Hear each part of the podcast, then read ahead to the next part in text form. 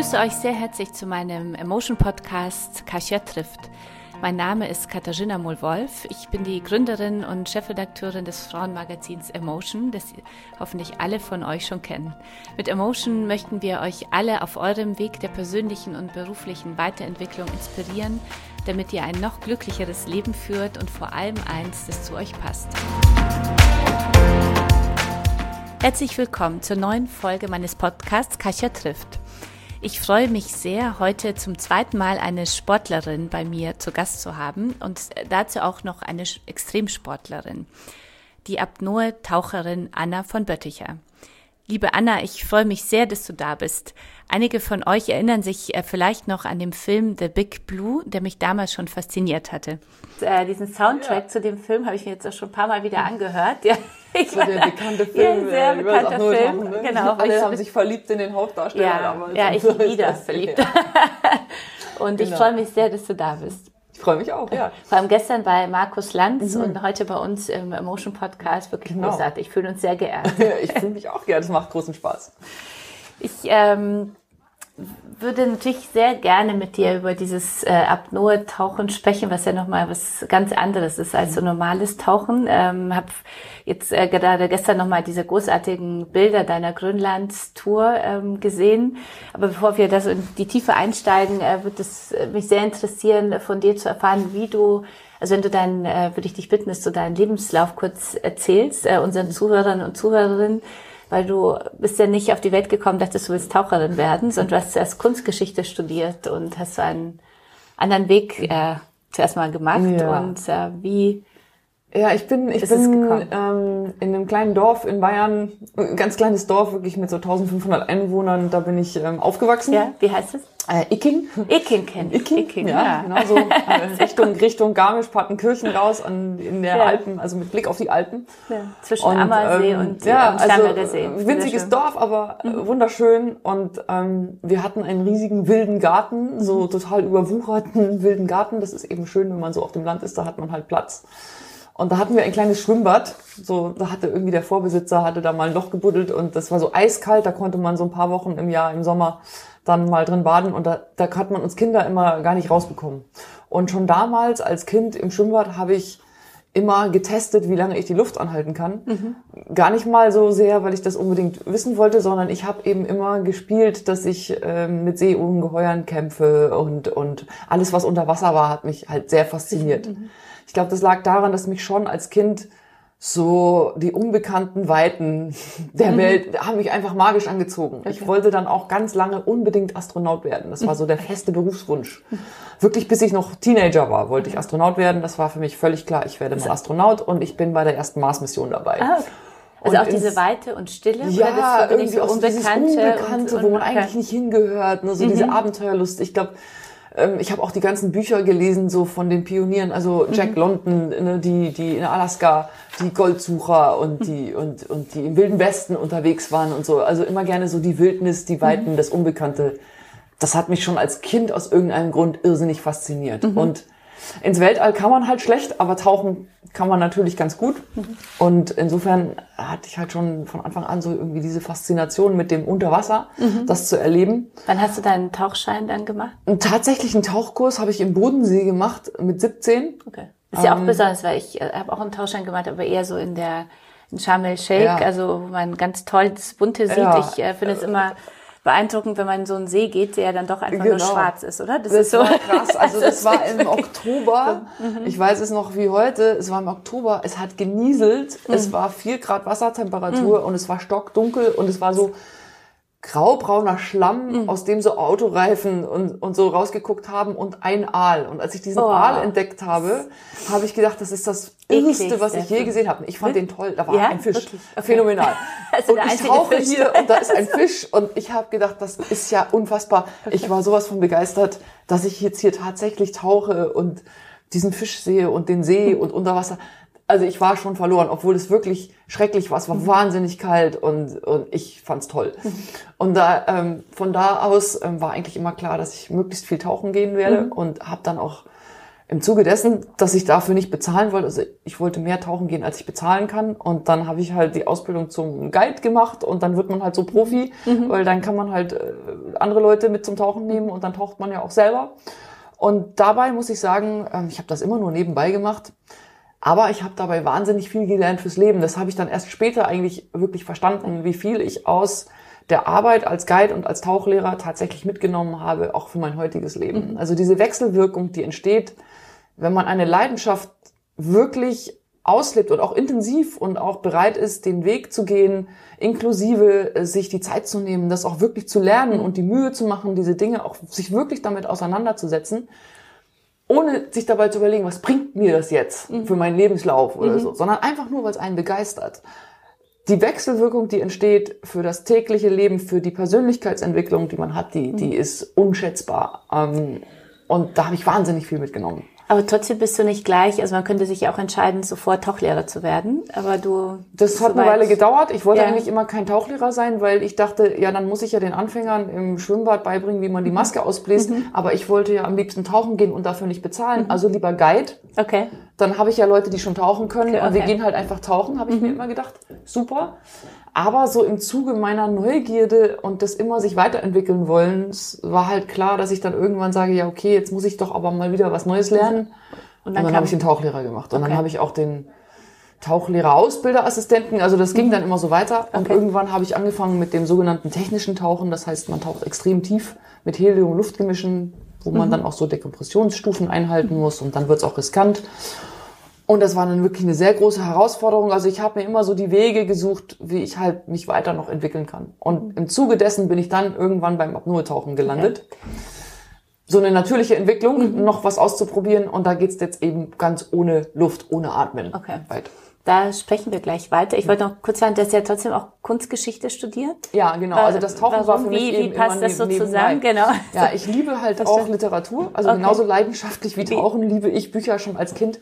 Ähm, in dem Moment, wo ich in der ersten Klasse den ersten Satz lesen gelernt habe, musste man mir die Glühbirne abends rausdrehen, okay. damit ich also nicht lese. Mhm und ähm, liebe auch Gedichte und Lyrik und wahnsinnige Faszination mit Literatur. Mhm. Und ich habe Theaterwissenschaft im Hauptfach und Literatur und Spanisch äh, im Nebenfach studiert okay. und dann später noch ein Jahr Kunstgeschichte bei Christie's in London, weil ich eben mich wahnsinnig interessiere für ja für für Literatur, für mhm. Theater, für Kunst und ähm, hatte eigentlich immer vor, mal Journalist zu werden und dann so Feuilleton, so hatte ich mir das vorgestellt, also, so Kulturjournalismus. Mhm. Und irgendwann habe ich mir dann aber überlegt, dass es mir eigentlich nicht gefällt, immer über Sachen zu schreiben, die andere Leute Wenn gemacht okay. haben. Mhm. Irgendwie, ich habe mir dann gedacht, es ist doch auch schön, wenn man selber was macht. Deswegen bin ich so ein bisschen von diesem Weg abgekommen.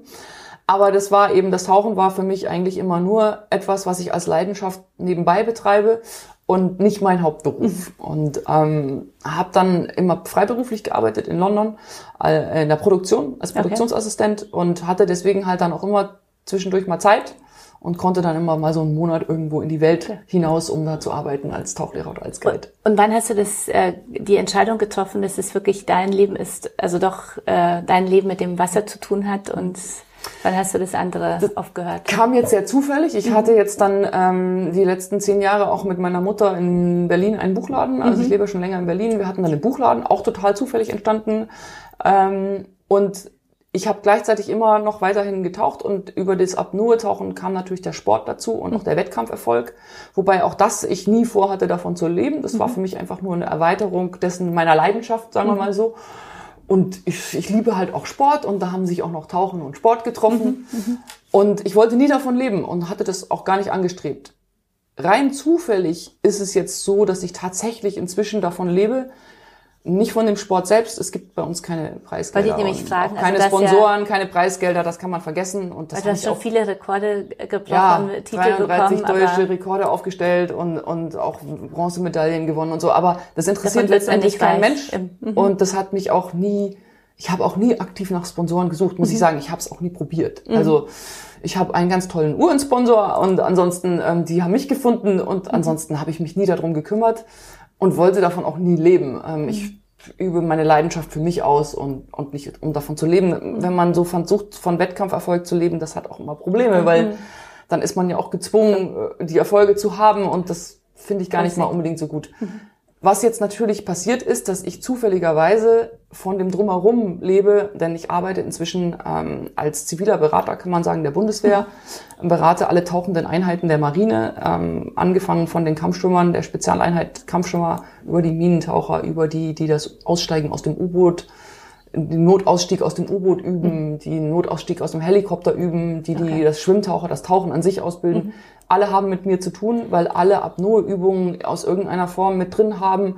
In den meisten Fällen geht es dabei um Stressbewältigung und mentale Stärke. Mhm. Und da kümmern wir uns drum, dass wir das ganze mhm. Programm auf einen neuen Stand bringen, dass wir vielleicht manche Sachen noch effektiver machen und noch besser. Mhm. Inzwischen sind da auch Polizeitaucher und Feuerwehrtaucher jetzt als nächstes dazugekommen.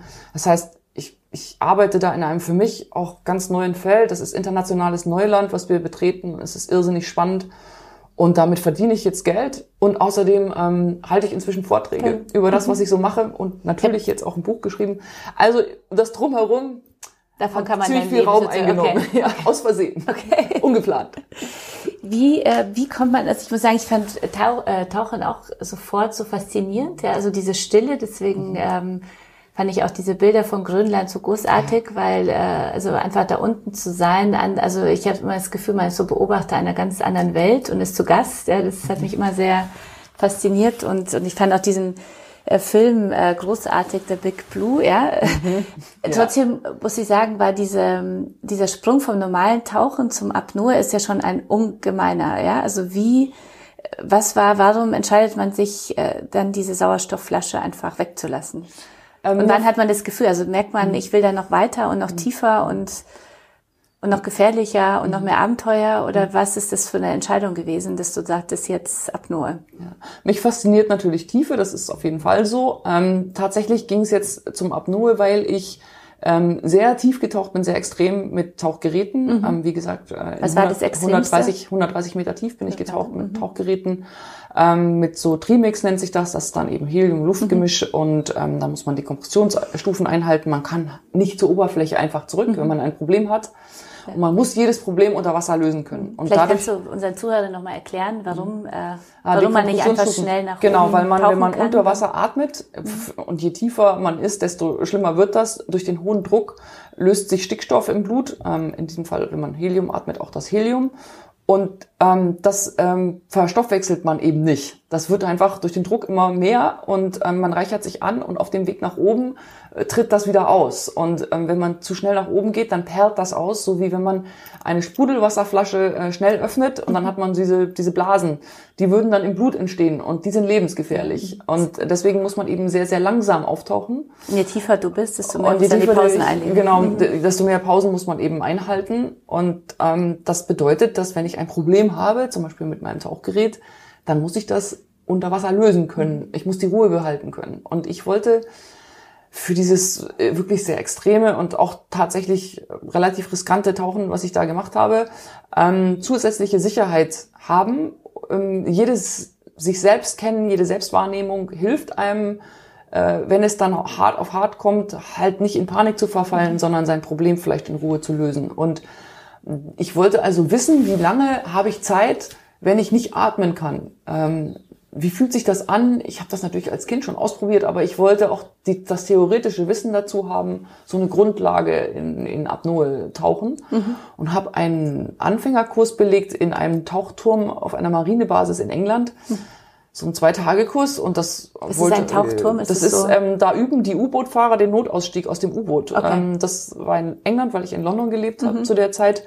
Ähm, inzwischen arbeite ich hier in Neustadt in Deutschland mit den U-Boot-Ausstiegsleuten auch tatsächlich zusammen. Also das ist auch witzig, wie mhm. sich das ergeben hat. Ähm, und da konnte man am Wochenende in diesem Tauchturm auf der Marinebasis, hat eine Apnoe-Instruktorin, hat da Ausbildung gemacht. Okay. Die haben sich da eingemietet. Mhm. Ja, und da bin ich hin und wollte halt nur so ein bisschen was lernen und dachte, ach, vielleicht komme ich so, weiß ich nicht, 15 Meter tief. Und das war 28 Meter tief und nach zwei Stunden war ich schon unten. Okay. Und das hat mich und so vielleicht fasziniert. Komme ich, was ist dann die Herausforderung, das, äh, die, die, die Luft dann so lange zu halten, sofort? Oder keine ja, Panik zu kriegen? Tiefe, was ist so ne? die ja, es ist halt ein sehr faszinierendes Erlebnis. Aber die Herausforderung beim sagen, ersten Mal ist so die, ja, wie lange, wie lange kann, ich? kann, ich? Und wie mhm. fühlt sich das an, ne? mhm. ne? in der Tiefe zu sein, ohne zu atmen? Und ich weiß ja dann auch, ich bin jetzt unten wenn ich jetzt irgendwie auf einmal atmen möchte, dann Geht nicht. ist Dauert der ein bisschen Weg, länger. Genau, man muss ja erst wieder zurück. Ne? Das ist natürlich schon Und du musst ja genauso wieder stehen bleiben, oder? Oder Nee, beim Apnoe nur- eben nicht, weil dadurch, dass ich unten eben nicht atme, Also, sondern okay, nur die Luft nichts, von okay. oben mitnehme, Mhm, habe ich halt nicht nichts. dieses Problem, dass ich so Okay. Mhm. viel zusätzlichen Stickstoff aufnehme. Insofern kann ich auch so schnell wie ich will wieder rauf, aber es ist ja trotzdem ein Weg Lang. zurück. Und je tiefer ich runtergehe, desto länger wird der. Und insofern ist das natürlich schon etwas, wo man sich erstmal dran gewöhnen muss an diesen Mhm. Gedanken. Ich bin jetzt hier unten und ähm, Jetzt war das das erste zurück, Mal, so ja. 28 Ja, ich Meter? fand's toll. Also es hat mich überhaupt nicht erschreckt und das ist auch ungewöhnlich. Also ähm, viele Apnoe-Taucher kennen sehr wohl den Moment der Angst in der Tiefe, ähm, wo sie dann nach oben gucken und auf einmal denken, oh mein Gott, ist das weit? Ach du lieber Schreck. Und dann auch nach, nach oben sprinten zum Beispiel, das, das sieht man ähm, relativ häufig, gerade bei Anfängern. Ähm, bei mir war das so, ich dachte, ist das toll, also ich ist phänomenal. Und warum Okay. ist hier der Boden und wo geht's weiter runter? Okay. Und ähm, diese Faszination, mich da so reduziert auf den Ursprung des Menschen irgendwo zu erleben, das ist ja so das ultimative Reduktion. Wenn man sich selber noch den Atem auch noch nimmt, dann setzt man sich der Unterwasserwelt natürlich vollkommen ohne Barrieren aus. In dem Moment, wo ich ja noch Geräte habe und Technik und so weiter, bin ich ja noch irgendwo, ich bin natürlich drin, ich tauche, ich sehe alles, aber ich bin ja trotzdem noch getrennt irgendwo davon mit meiner Luft und meiner Ausrüstung und habe ich noch, noch irgendwo Distanz.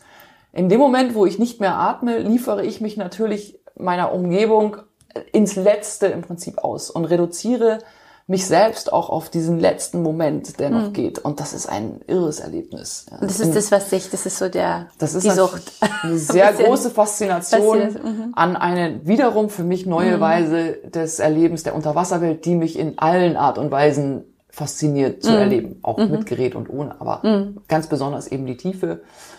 Und auf diesen, in diesem Tauchturm, der ist ja nicht so schön jetzt wie Grönland, so die, da, äh, da hast du dann gemerkt, dass du eine bestimmte, also dein Talent hast oder dass Ja, deine, na, zwei Stunden in 28 So. Mhm. Meter ist schon sehr schnell.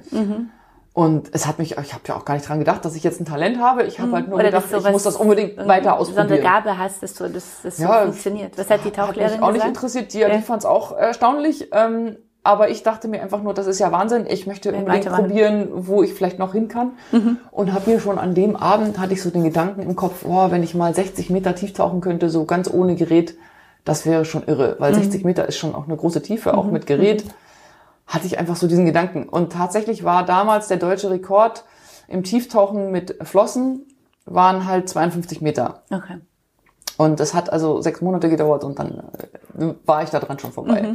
Da, das ging dann auch sehr schnell. Ich glaube, das ging auch deswegen sehr schnell, weil ich eben schon sehr lange Zeit ähm, tauchte und die ganze Tiefe auch in diesen extremen Formen schon Kanntest kannte. schon. Mhm. Genau, also mein Unterbewusstsein rebelliert nicht, wenn man zu mir sagt 100 Meter, weil ich war ja schon in 130. Mhm. Also die Zahl an sich ist für mich halt nicht erschreckend, während für die meisten Apnoe-Taucher, die neu reinkommen, ist das halt immer eine ganz neue Also, Tiefe. Aber ich, ich war da ja überall schon. auch wenn mit Gerät, aber trotzdem, ich war schon mal da irgendwo und das hat mir sicherlich sehr viel geholfen, dass es dann auch so schnell ging. Es ist ja ein, äh, ein sehr gefährlicher Sport, ja. So schön du davon erzählst. Natürlich hat es was mit Vorbereitung und Ruhe bleiben und, und alles äh, zu tun, aber trotzdem muss man sagen, es ist äh, ein gefährlicher Sport. Du äh, erzählst auf der anderen Seite, äh, dass du eine tolle Kindheit hattest und Familie, die auch wichtig ist, wenn man so über dich liest. Äh, und wie haben deine Eltern und deine Geschwister darauf reagiert, als du gesagt hast, ich äh, mache jetzt Apnoe und äh, das wird jetzt so mein Lebensinhalt? Also ich muss dazu sagen, dass ich diesen Film, also der Big Blue, diejenigen, die äh, zuhören und diesen Film noch äh, kennen mit diesen sehr gut aussehenden Franzosen, der, der, der äh, dann aber am Ende sich für die Tiefe entschieden hat und nicht äh, nicht für die Frau und das Leben. Und ich war da ich als ich mich jetzt so vorbereitet habe und immer die, wieder diese Musik gehört habe ja die wunderschöne Musik von diesem äh, Soundtrack habe ich mich erinnert an diese Gefühle die ich damals hatte äh, bei diesem Film den ich ein paar Mal gesehen habe. Und es war diese also auf der einen Seite diese Emotion wo ich gesagt habe ich verstehe total dass er plötzlich daraus wollte ja in sein in dieses Leben was er hatte und diese Stille und und sein aber als er dann losgelassen hat und sich im Endeffekt ja dann umbringt, ja, in dem Mhm. habe ich auch, fand ich auch wahnsinnig egoistisch, weil ich dachte, er hat ja auch da oben auch ein Leben gehabt, eine Frau gehabt und irgendwie, was auch sehr egoistisch so die, äh, also Sehr. meine Familie da allein, also Absolut. alle so einfach allein zu lassen Ja, und sich extrem. äh, und einfach und äh, da bin ich auch sofort wieder drin gewesen Ja. in diesem faszinierend. Auf der anderen Seite ist natürlich dein Leben und jeder entscheidet selbst, was er damit macht. Aber es ist so, Das ist ähm, wie geht's dir? Also es ist schon Tatsächlich ist es also so, das ist natürlich in dem Film auch Hollywood. Also, ähm, dass der da Mhm. Das so ich die Tiefe verschwindet und so, so- das ist Mhm. natürlich auch Klar, Hollywood. klar. Also tatsächlich ähm, habe ich, also weil man mich dann das auch fragt, ist das dann auch so eine Sucht und so? Äh, nein, also Hab ich schon möchte gemerkt gerne, ich möchte Gesicht gerne, ich möchte gerne wieder, ich ich möchte gerne wieder auftauchen. Und Ja, tatsächlich ist es auch so, Mhm.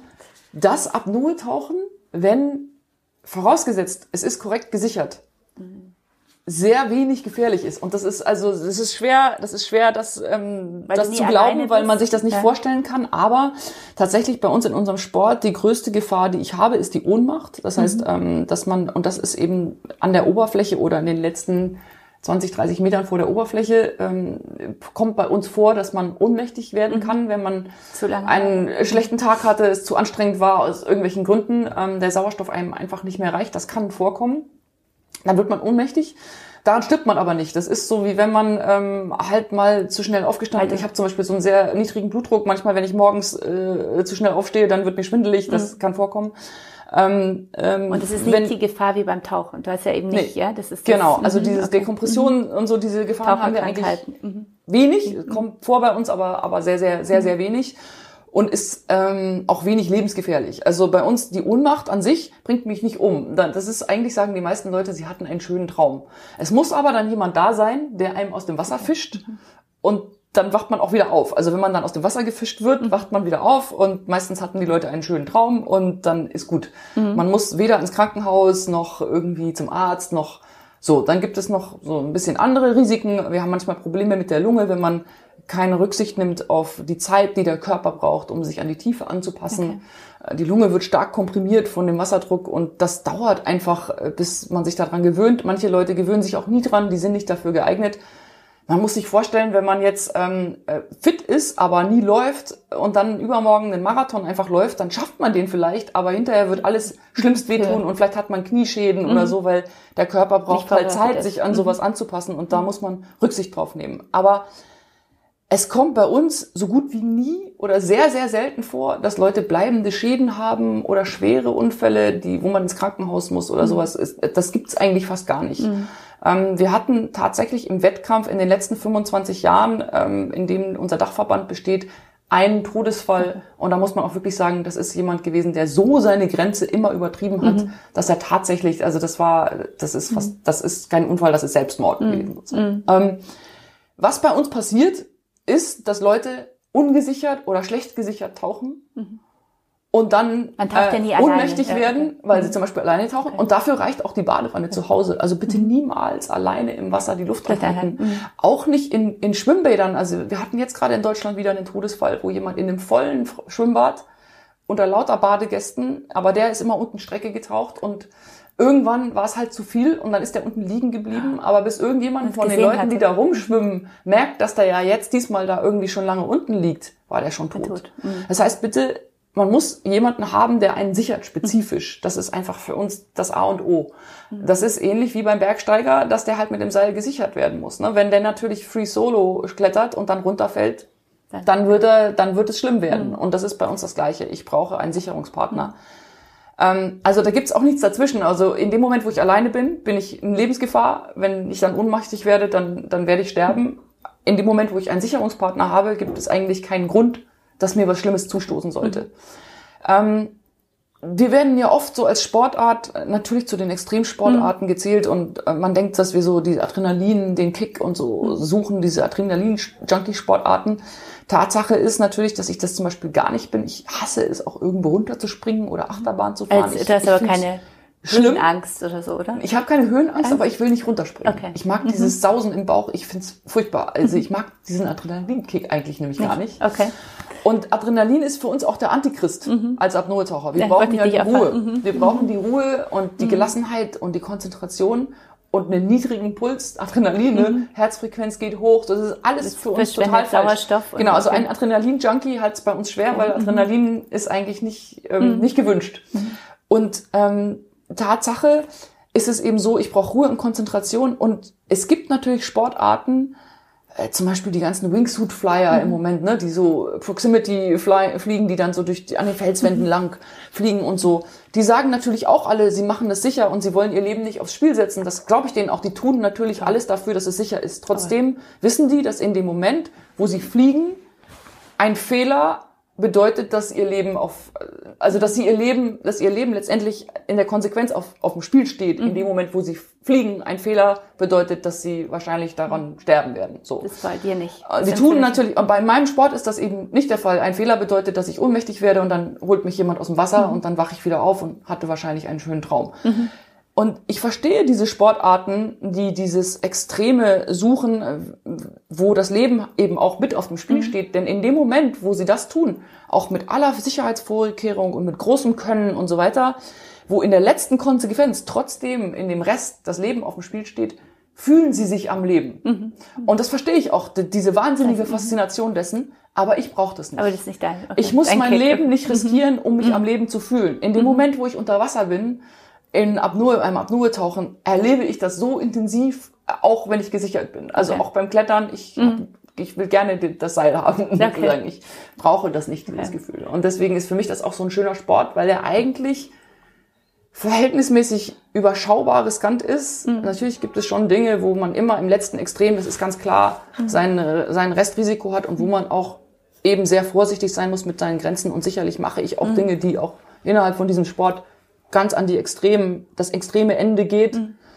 wo man dann schon sehr, sehr aufpassen muss und auch wissen muss, dass man da etwas tut, was gibt immer unvorhergesehene Dinge, dass es riskant ja. ist, selbstverständlich. Mhm.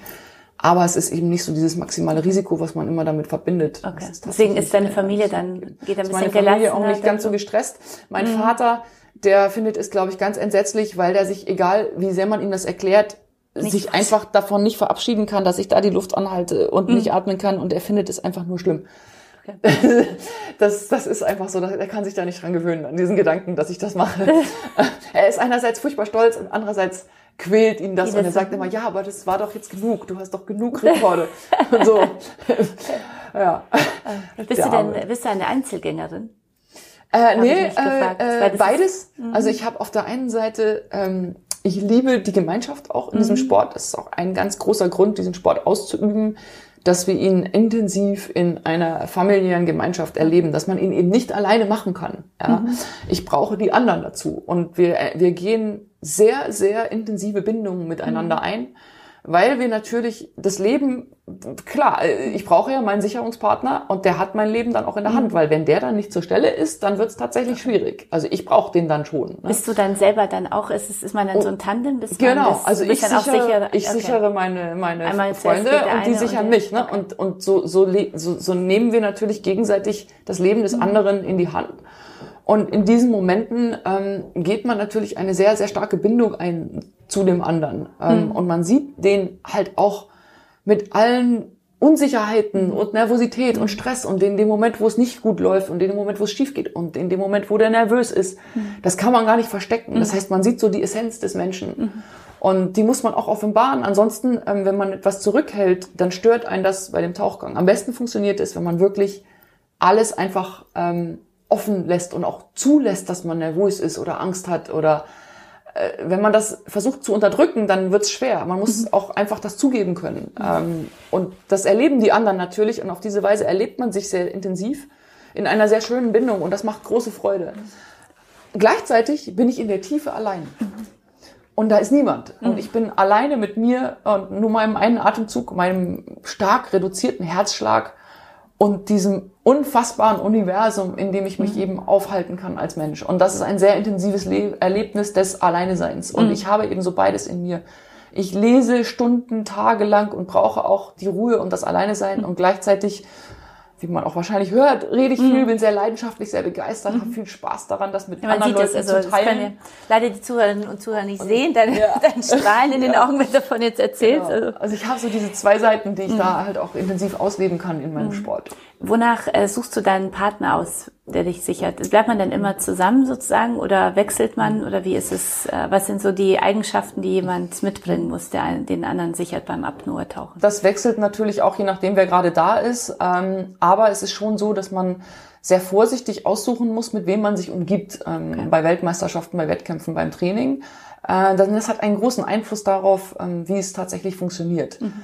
Ich glaube, jeder hat das mal über erlebt, dass man vielleicht mit einem Freund, den man total lieb hat, ähm, in den Urlaub fährt oder ins Kino geht und man denkt sich, boah, das wird jetzt der tollste Film aller Zeiten und der sitzt die ganze Zeit neben einem und seufzt und, und, oh, sagt, und man selber will eigentlich den Film genießen, aber mhm. man man es überraschenderweise, matcht es matcht halt nicht. Mhm. Und in dem Moment kann man den Film selber gar nicht so genießen, mhm. weil der andere keinen Spaß hat. Mhm. Ähm, und das funktioniert einfach nicht, weil man eine andere, und trotzdem ist man gut befreundet. Aber in diesem Moment funktioniert man halt nicht zusammen. Und das ist ja auch okay. Aber wenn man das beim Apnoe-Tauchen natürlich hat, wenn man einfach einen anderen Ansatz, eine andere Verhaltensweise im Training hat, ähm, andere Dinge braucht, mit manchen Leuten stimmt die Energie nicht und dann stört einen das, das stört dann beide. Und das gibt's also so gute Freunde, die keine Freunde fürs Training sind. Okay. Und dann gibt es eben Leute, die mit denen man ähm, sehr sehr perfekt zusammenpasst. Mhm. Und wenn man diese diesen Moment hat, dann gerät man sozusagen gemeinsam in so einen Flow und über dieses gemeinsame Erleben ähm, funktionieren die Tauchgänge auch viel besser, weil man sich dem anderen richtig anvertrauen kann. Okay. Und in dem Moment funktioniert alles. Dann, dann gibt man auch Grenzen auf und auch Nervosität auf. Und ähm, in dem Moment ähm, erlebt man den Moment viel intensiver und kann auch mehr. Okay. Und das gilt fürs Apnoe-Tauchen, aber das gilt, glaube ich, auch für viele andere mhm. Unternehmungen im Leben, mhm. dass man sich ruhig bewusst aussucht, mit wem man etwas macht. Und sich auch traut zu sagen, wenn ja. jemand mal nicht passt. Ne? Ja, so, hast das du das schon ja, ein paar Mal gehabt oder wie? Natürlich, so? ja. Mhm. Ich habe absolut Leute, mit denen ich nicht trainieren möchte beim Apnoe-Tauchen, und das weil sagst wir einfach auch nicht ganz zusammenpassen. Mhm. Ja, genau. Und ähm, wie, ich vermeide wie das dann, halt. dann? Ja, ich ehrlich gesagt, ich vermeide das dann halt. Meistens kann man das schon beeinflussen, mhm. mit wem man trainiert und mit mhm. wem nicht. Ne? Ähm, man vermeidet das. Es beruht sich ja meistens auch auf gegenseitig und wir wollen alle irgendwie unser Training ideal gestalten. Mhm. Und dann guckt man halt, dass man mit jemandem ins Wasser geht, der einen ähnlichen Ansatz hat wie man selber. Und das darf denn, man auch. Was ist die wichtigste Regel beim Apnoe-Tauchen? Was würdest du sagen, ist so? Niemals alleine. Niemals alleine. Das ist definitiv okay. die Regel Nummer eins. Diese Community ähm, fand ich ganz äh, faszinierend. Äh, die, äh, also dein, du hattest ja 2011 einen schweren Tauchunfall. Kannst mhm. du vielleicht auch gleich nochmal unseren Zuhörern ja.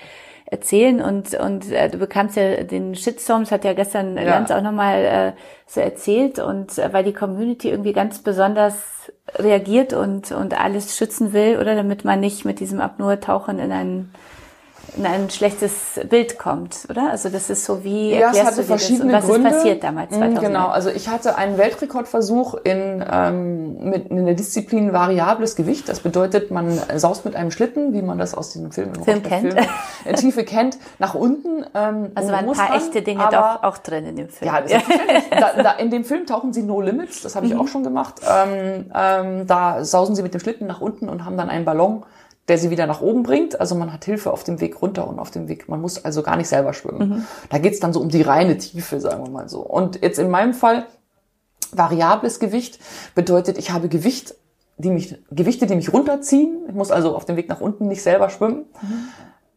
Ähm, lasse diese Gewichte dann aber unten und schwimme selber wieder zurück. Okay. Der Vorteil dabei ist, ähm, dass ich das Risiko ist besonders dann hoch, wenn ich mich auf Technik verlasse, um wieder zurückzukommen. Also in dem Moment, wo ich tiefer tauche, als ich selber zurück kann und mich auf die Technik verlassen muss, wie bei No Limits, habe ich das Risiko, dass die Technik versagt und dann habe ich halt ein Problem, weil selber komme ich nicht zurück. Ne? Und variables Gewicht war für mich noch so sicherer, weil ich halt selber zurückschwimme. Also ich verlasse mich auf meine eigene Stärke, um zurückzuschwimmen. Mhm. Insofern habe ich variables Gewicht gemacht und wollte 130 Meter tief tauchen. Ja. Ähm, für mich war der Grund, dass ich ja 130 Meter mit Tauchgerät äh, okay. getaucht war. Und, da wolltest und ich habe immer gedacht, das kann ich niemals erreichen in Apnoe. Und mhm. dann habe ich aber irgendwann festgestellt, ich kann das wahrscheinlich sehr wohl doch. Wie lange dauert? Wie lange muss man dann? Das hätte so ungefähr können? drei Minuten gedauert. Ja, okay. Und ich, es war halt irgendwann klar, ich kann diese Tiefe tatsächlich mit nur einem Atemzug erreichen. Mhm. Und das hat mich einfach, und das war so eine persönliche Tiefe halt so, das hat mich total fasziniert, das ja. Gleiche. Mhm. Ohne Gerät wie mit, das war halt irre. Zufälligerweise wäre diese Tiefe eben auch ein Weltrekord gewesen. Okay. Also war es ein Weltrekordversuch. Und das hatte eigentlich alles super geklappt beim Training und so. Es sollte gar keine Probleme geben. Und bei diesem Weltrekordversuch habe ich einen kleinen Fehler gemacht. Ähm, man muss auch in der Taucherbrille Druckausgleich machen, ähm, mhm. weil da auch ein Vakuum natürlich durch den Wasserdruck mhm. entsteht. Muss man so durch die Nase so ein bisschen Luft reinpusten. Und das habe ich nicht genug gemacht. Und dadurch ist da in der Maske so Unterdruck entstanden. Und die Maske hat sich äh, verformt, also das, der Silikonrand, der, der hat sich dann so reingezogen Hast und hat gemerkt, mir auf die Augen ist das gedrückt. nicht in Ordnung. Es drückte mir auf Mhm. die Augen, auf dem Weg nach unten habe ich die Augen geschlossen und ich merkte dann so, ah, das drückt auf die Augen. Es tat aber nicht weh oder so und ich dachte dann, habe dann so überlegt, muss ich jetzt anhalten und abbrechen? Habe dann gedacht, naja, es stört mich eigentlich nicht besonders.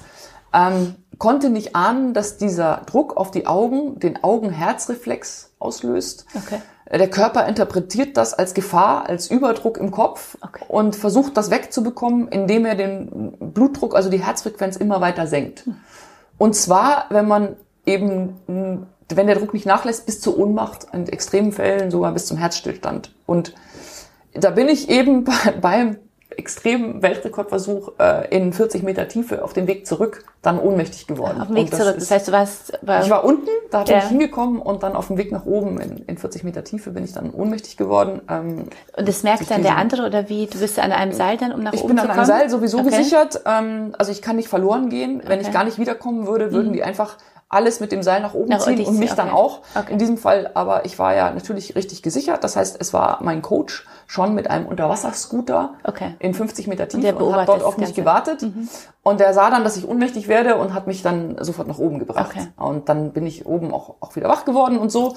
Ähm, aber das war schon relativ dramatisch. Also für uns war das in, in, das passiert so eigentlich nicht. Man wird an der Oberfläche oder vielleicht mal in fünf Meter oder zehn Meter oder wenn es mal ganz schlimm läuft, auch in 20 Meter. Aber 40 Meter ist wirklich eine Tiefe, die ex sehr extrem ist für uns, dass man da ohnmächtig wird. Okay. Ähm, und es war halt auch überhaupt nicht zu erklären, aus welchem Grund. Das haben wir damals noch gar nicht gewusst. Also es war total unerklärlich, weil ich hatte das ja im Training alles eigentlich super gemacht und ohne Probleme und auf einmal werde ich in 40 Meter ohnmächtig. Es war nicht zu erklären und ganz merkwürdig. Und ähm, das ist natürlich schon ein extremes Erlebnis. Äh, äh, und da muss man das auch erstmal selber verarbeiten. Und ich hatte gar nicht damit gerechnet, dass man da so, also dass man mich Also da so anfeindet. Also es war wirklich so, als hätte ich Drogen an Schulkinder verkauft. Also ich, ich habe ja einen Unfall gehabt und niemandem was getan. So, ne? Aber alle haben man, Angst, fragt- man wundert sich wirklich, also äh, was ich der Welt getan habe. Und da- das gab verschiedene Gründe, Gründe davor. Es, es gab in dem Moment so eine Diskussion, dass man diese Schlittendisziplin, wo man eben mit Hilfe von Gewichten und so taucht, abschaffen wollte. Ähm, der Hauptgrund war eigentlich, dass ein bestimmter Athlet ähm, gerne wollte, dass die anderen Disziplinen mehr Aufmerksamkeit bekommen, weil die Medien sich halt immer für dieses Schlittentauchen interessieren, weil das Weil es besonders tief extrem, ist okay. und sehr extrem und in dem Film der Rausch der Tiefe, deswegen immer die Medien. Und das hat den genervt. Okay. Und der wollte das eigentlich deswegen abschaffen. Und da hat er diese Diskussion angestoßen und da bin ich natürlich dann mit meinem Unfall, okay. wunderbar habe ich da reingepasst. Und da hat man halt so einen Angst Shitstorm über ich mich sehe. entladen, Okay.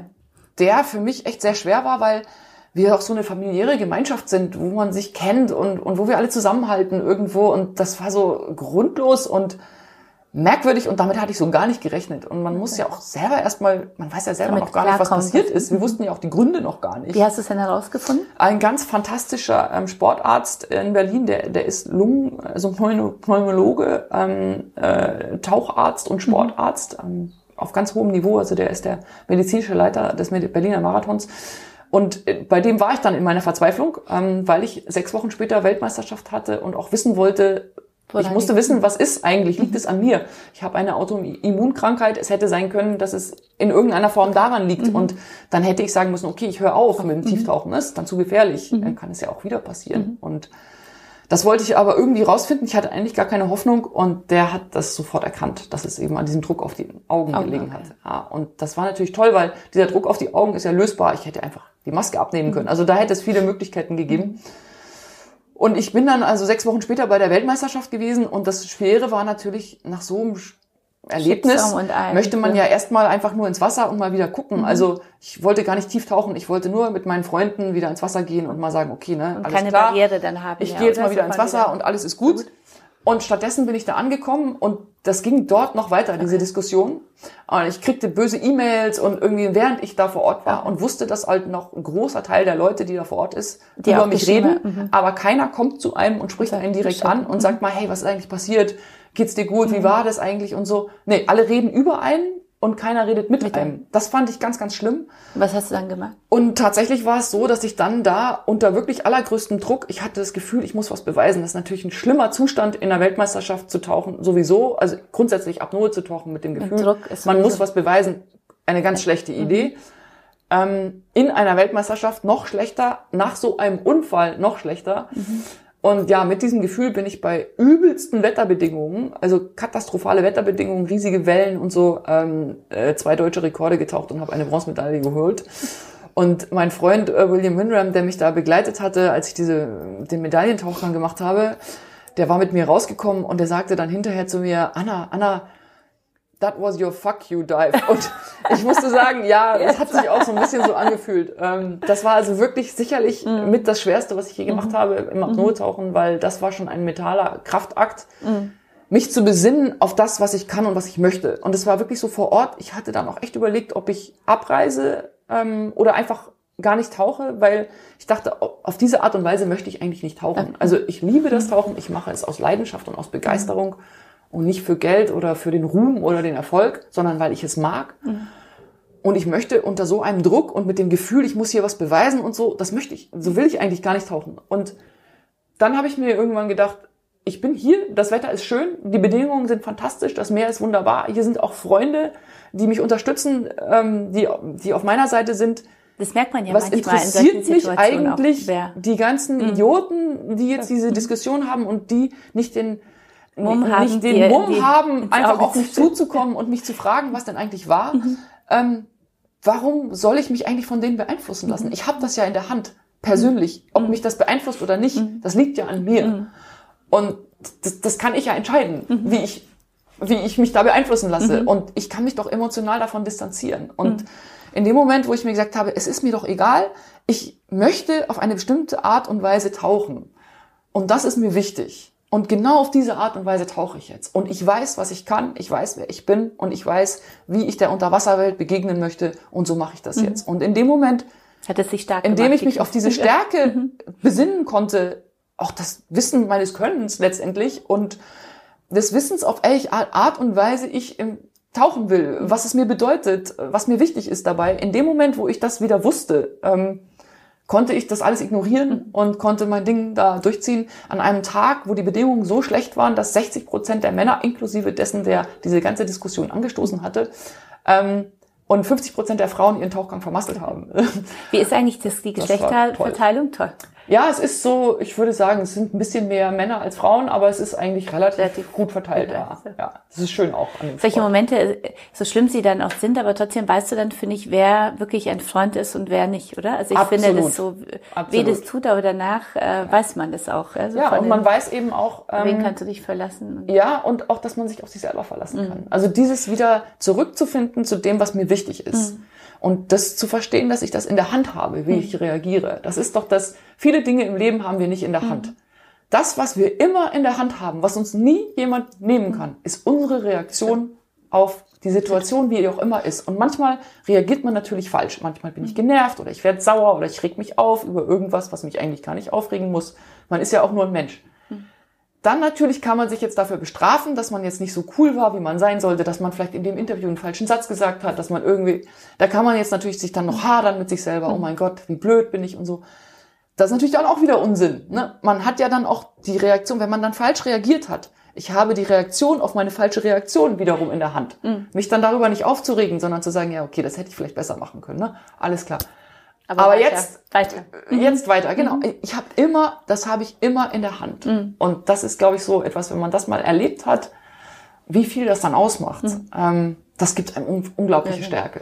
Ich wollte gerade, weil unser, also ich äh, würde noch sehr gerne mit dir noch viel länger sprechen, aber leider äh, kommen wir so langsam äh, so in die in die Schlussphase. Mhm. Eine aber wichtige Frage, ähm, die ich dir stellen wollte: Was äh, kann man aus dem? Du bist ja auch sehr als Coach unterwegs und hältst Vorträge. Was mhm kann man von dem Apnoe-Tauchen lernen? Welche Erfahrungen und Learnings kannst du uns allen so mitgeben für den Alltag? Das Interessante ist ja, dass das ja wirklich was für jedermann ist. Es ist mhm. ja doch so, dass jeder Mensch, glaube ich, hat schon mal probiert, wie lange er die Luft anhalten kann. Es mhm. liegt ja in unserer Natur, das auszuprobieren. Und ich denke, das, was wichtig ist für mich auch im Leben, ist einfach mal machen. Ähm, ähm, ich, ich begegne so vielen Leuten, die dann immer sagen, ja, das könnte ich ja nie, ich bin ja nicht so sportlich. Das könnte ich ja nie, ich bin ja viel zu alt dafür. Das könnte ich ja nie. Aber jeder kann doch mal die Luft anhalten. Mhm. Und man muss ja nicht gleich Weltmeister oder Olympiasieger werden. Ähm, in dem Moment, wo man immer nur an diesem Top-Level gleich denkt, verbaut man sich natürlich jeden Zugang. Wenn man sich aber fragt, boah, Wahnsinn, vielleicht wäre das interessant, ähm, wie viel ich vielleicht könnte. Oder ja, das interessiert mich vielleicht nicht, das ist ja auch legitim, aber dieses von vornherein eine Kette von Gründen, warum ich was nicht kann, das ist, finde ich halt, da macht man alle Türen zu. Und wenn man halt sich offen den Dingen gegenübersteht und sich mal so sagt, ha, seltsam, merkwürdig, interessant, das kann ich mir gar nicht vorstellen, aber vielleicht wäre das ja in, in dem und dem Rahmen machbar, dann hält man sich doch alle Möglichkeiten offen. Und da auch mal die Komfortzone zu verlassen und immer mal wieder was Neues zu erleben, ich glaube, das macht das Leben reich und das macht einen stark. Und muss ich bestimmte Fähigkeiten mitbringen, um Apnoe tauchen? Gar nicht. Gar nicht. Grundsätzlich Das halt so halbwegs gesund sein, das hilft und dann kann es jeder ausprobieren. Und was lernst du, das muss ich auch noch äh, äh, fragen, was lehrst du den Bundeswehrsoldaten? Mentale Stärke Da. und die Kontrolle, ähm, äh, äh, wenn es wirklich schief geht, keine Panik zu bekommen. Okay. Also in In Notsituationen. Notsituationen keine Panik Okay. zu kriegen. Und wie, wie schaffe ich das? Gibt es da ein Ähm, Training? Im Prinzip muss man sich darauf besinnen, dass man niemals das Steuer abgibt an seinen Instinkt. Der Instinkt versucht mir zu re- suggerieren in der Stresssituation, wie ich mich zu verhalten habe. Aber ich muss entscheiden. Immer die Entscheidungskraft behalten. Das ist im Prinzip das, ich muss mich aktiv entscheiden für eine Handlung, handlungsfähig bleiben. Und wenn ich diese Stärke aufbringen kann, ähm, dann habe ich das unter, der, unter Kontrolle und äh, bekomme keine Panik. Und wenn du so Notausstieg aus dem U-Boot, also das hast du ja erzählt, Mhm. äh, wenn du da hilfst, dann ist es die Notsituation, der Instinkt sagt, ich möchte atmen und mach meinen Mund auf. In dem Fall arbeite ich ist so besonders, der- ja, in dem Fall arbeite ich mit den Leuten, mit den Ausbildern, weil die Ausbilder äh, dabei die Luft anhalten. Also in dem Fall hat es jetzt weniger, weniger mit der Panik zu tun, als das, dass die Ausbilder Apnoe tauchen müssen. Aber in anderen Situationen geht es eben wirklich darum, dass die Leute unter Wasser Ruhe bewahren müssen, wenn es schief geht. Äh, weil sonst sie in Lebensgefahr sind und auch gleich das ganze Team, wenn einer Panik kriegt, ist das ganze Team gleich mitgefährdet. Und Okay. äh, da geht es eben wirklich darum, ähm, halt nicht in Panik zur Oberfläche zu schießen, wenn man ein Problem hat, sondern sein Problem zu lösen und klar zu entscheiden, wie ich handle. Und selbst wenn ich zur Oberfläche muss, dann entscheide ich das und ich entscheide, wie ich auftauche. Okay. Und nicht sofort los Nicht in Panik, sondern in, ich, ich tauche gezielt zur Oberfläche vielleicht auf. Vielleicht auch schnell, aber ich entscheide es. Und das ist eben das Wichtige dabei. War der Unfall das, deine schlimmste Situation beim Tauchen oder gab es da noch? Ja, das ist, ja, auf Das jeden Fall. Das ist das Extremste, was ich beim Tauchen Und was war das Schönste? Oh mein Gott, da gibt es so wahnsinnig viele Erlebnisse. Ja. Ähm, für So mich, ich denke, an ähm, ich habe ein unfassbares Erlebnis gehabt. Äh, Ich war in Norwegen tauchen äh, im Winter, im November bei Eiseskälte und kaum, also so Polarnacht, ne, so man hat so ein, eine Stunde am Tag so Dämmerlicht und da kommen Orcas und Buckelwale und fressen dort Heringsschwärme. Da sind Heringsschwärme zu dieser Jahreszeit und da ist ein Orca, ähm, ich war in 10 Meter Wassertiefe in diesem ganz dunklen Meer und einfach nur so still dort gehangen und man hörte die Orcas schon im Hintergrund, man hörte die Gesänge, also die waren in der Nähe man konnte sie aber nicht sehen. Und dann ist aus diesem Schatten heraus, kam ein großer Orca auf mich zugeschwommen, äh, der mich, der sich von der Gruppe, die dann so im Schatten hinten vorbeischwamm, ge gelöst hat, um zu gucken, wer ich bin. Die sind wahnsinnig neugierig und hochintelligent und die haben ein Echolot und der hat mich mit dem Echolot so, so angepinkt sozusagen. Und da spürt man die. Vibration wie die Bässe im Club. Okay. Äh, äh, das Vibrieren der Brust. Und man weiß, der, der checkt Der mich checkt. jetzt gerade ab. Und dann ist er so um mich herumgeschwommen und ich habe ihn angeschaut und er hat mich angeschaut. Und dann ist er zurück zu seiner Gruppe. Und da ist die ganze Gruppe mit Müttern, mit Kälbern so in so in so fünf Meter Abstand an mir vorbeigezogen und ähm, das war Angst das vergisst man auch, nicht. oder? Nein, gar nicht. Geil. Gar, gar kein wunderschönes Erlebnis. Sehr schön. Wie war es, äh, du bist ja in Grönland gewesen, das muss ich ja auch nochmal erzählen, ähm, jetzt im März äh, gerade und, und bist ja in einem, also in einem zugefrorenen Fjord gewesen und hast da so ein Dreieck, äh, habt ihr aufgeschnitten, dann bist du einfach runter. Ich meine, die Bilder muss, müssen sich, ähm, kann ich nur empfehlen, unseren Zuhörern und Zuhörern, sich die mal anzuschauen. Das ist ja um, also wunderschön, Ja. unglaublich, aber ich habe immer gedacht, dieses, wie findet man diese, dieses Loch wieder zurück, um da aufzutauchen, weil du hast natürlich dann auch wieder deinen Partner gehabt oder der dich gesichert hat. Genau, also unter Wasser war er Fotograf. der geguckt war hat, der Fotograf. Genau, und da müssen wir uns auch aufeinander verlassen, ähm, dass er auch auf mich aufpasst. Okay. Denn es ist auch tatsächlich vorgekommen. Fotoma- äh, genau, oder? also er muss auch Acht geben. Aufnahmen und dann Auf jeden Fall. Also er muss auch auf mich achten, ähm, weil es ist auch passiert, dass ich ähm, das Loch verloren habe. Also es ist eine so verrückte Zauberwelt da unten, aber auch so fremd. also sieht so wunderschön aus, unglaublich schwarz und weiß und kalt und, und äh, ganz mhm. ruhig und still und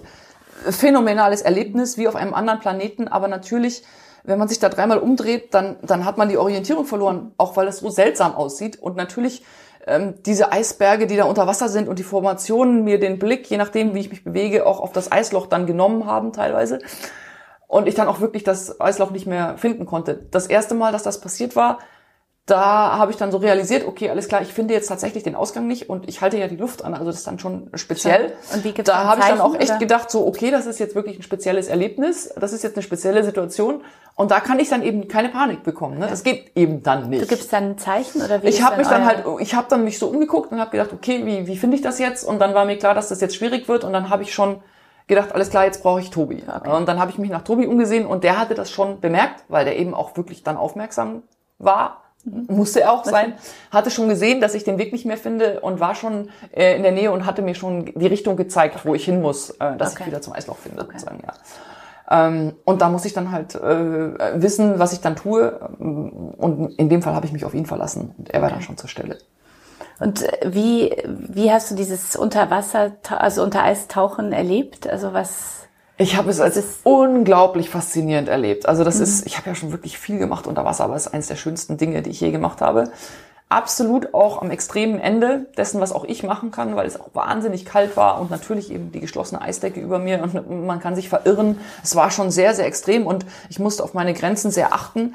Aber es war sowas von verzaubert und ich habe einfach diese intensive Stille dort unten erlebt und dieses Reduzieren auf diese ganz monochrome Welt und in diesem monochromen Umgebung auch natürlich mich auf dieses, was ich vorher schon gesagt habe, dieses ultimative letzte Reduzieren auf, auf, auf den letzten Rest des Menschen irgendwo, mhm. noch ohne Atmen, die letzte Stille irgendwo. Und dieses Erleben war, war dort natürlich ganz besonders extrem, wo noch die Oberfläche fehlt und auch keine Farben mhm. sind. Ähm, und das war schon einmalig und für mich in dem Moment sehr wichtig. Ähm, meine Mutter ist vor ein paar Monaten gestorben und es war sehr turbulent, die mhm. Zeit dazwischen. Und ich hatte einfach überhaupt keine Stille mehr auch im Kopf. Also mhm. es war so turbulent. Und in diesem Moment natürlich unter dem Eis war Ruhe. Da ist mhm. einfach Ruhe auch im Kopf. Ne? Da, da mhm. geht nichts mehr, da sind keine Gedanken mehr. Da ist nur mhm. noch mein Herzschlag das Eis um mich rum, ähm, wie lange kann ich, wie lange kann ich da bleiben und in, in diesen Momenten, in diesen Orten da habe ich irgendwo auch Auf mich selber wiedergefunden. Okay. Du hast auch ein Buch geschrieben. Jetzt äh, mhm. vielleicht möchtest du dazu kurz noch etwas sagen. Ähm, ja, ich, ähm, also meine größte Herausforderung in der letzten Zeit, und ich liebe es ja, irgendwie mir Herausforderungen zu suchen, ähm, was mich sehr, sehr gestresst hat, muss ich sagen, ich, ich habe irgendwie immer ein Buch schreiben wollen, weil ich ja Literatur auch so liebe, mhm. aber irgendwie habe ich dann gemerkt, als es dann fertig war, dass ich eigentlich gar nicht möchte, dass es jemand liest. Also ich fand es sehr erschreckend, dass Leute das jetzt lesen. Jemand fragte mich, ein Freund, was ist denn das Schlimmste, was passieren kann? Und ich habe gesagt, dass Leute das lesen. Ich lese das. So, das ist nicht die beste Voraussetzung. Klar, dass Leute das jetzt lesen werden und dem muss man sich eben auch stellen. Ja. Und ähm, ich denke, das, was ich gerne dazu sagen möchte, ist, ich wollte kein Buch für Taucher schreiben. Okay. Es ist kein Buch für Taucher, obwohl es natürlich um meine Abenteuer unter Wasser geht. Mhm. Es ist ein Buch, ähm, wo es darum geht, wie kann man das schaffen, auch langfristig in so einem Sport erfolgreich zu sein und solche Dinge zu erleben, obwohl ich zum Beispiel total ungeeignet bin fürs Apnoe-Tauchen. Okay. Ich habe eine zu kleine Lunge, eine Autoimmunkrankheit und so weiter und so mhm. fort. Mhm. Und trotzdem, trotzdem, geht es. Und mhm. ähm, da geht's so ein bisschen um den Ansatz, den ich so habe im Leben, wie ich die Dinge angehe, dass es mir möglich macht, ähm, das alles zu machen und mhm. zu tun und, und, zu schaffen und hinzubekommen. Und das geht eben für jeden. Mhm. Und darum geht es in dem Buch und gar nicht so sehr um das reine Tauchen. Und ich glaube, das soll ein Buch sein, an dem alle Leute Freude haben und sie dürfen es auch lesen. Ist sehr gut. Sehr, sehr erschreckt. Wie, wie heißt es? Es heißt In die Tiefe. Ist bei Ulstein erschienen. Und äh, ist, äh, du bist eine absolute Emotion-Frau. Also jetzt, jetzt zum Schluss nochmal die Bestätigung damit, äh, weil es freut mich wirklich so zum Abschluss auch nochmal diese, diese Ermutigung an alle. Es geht, man muss es machen und man muss sich das zutrauen und nicht erstmal überlegen, Absolut. was hält mich irgendwie nach der Theorie davon ab, sondern einfach das auszuprobieren. Ja. Ja. Deswegen freue ich mich sehr, dass du hier warst. Man kann dir folgen, äh, auch auf äh, Instagram. Ja, Freedive Anna. Freedive Anna, also genau. kann ich auch nur empfehlen und Schön, dass du da was zum Abschluss nochmal. Gibt es etwas, was du vielleicht äh, unseren Zuhörern, Zuhörern äh, noch mitgeben möchtest oder ein Lebensmotto, was dich trägt? Mhm. Äh, äh, ich würde sagen, ein wirklich Lebensmotto für mich ist, ähm, mit Neugierde leben und immer wieder mal Anfänger sein. Anfänger sein ist einer der mhm. besten Zustände im Leben, denn dann sind alle Türen offen. Sehr schön. Vielen Dank für das tolle Gespräch und für diesen schönen Abschluss und alles, alles Gute und bis bald. Vielleicht ja mal bei einem unserer Events. Sehr, sehr, sehr gerne.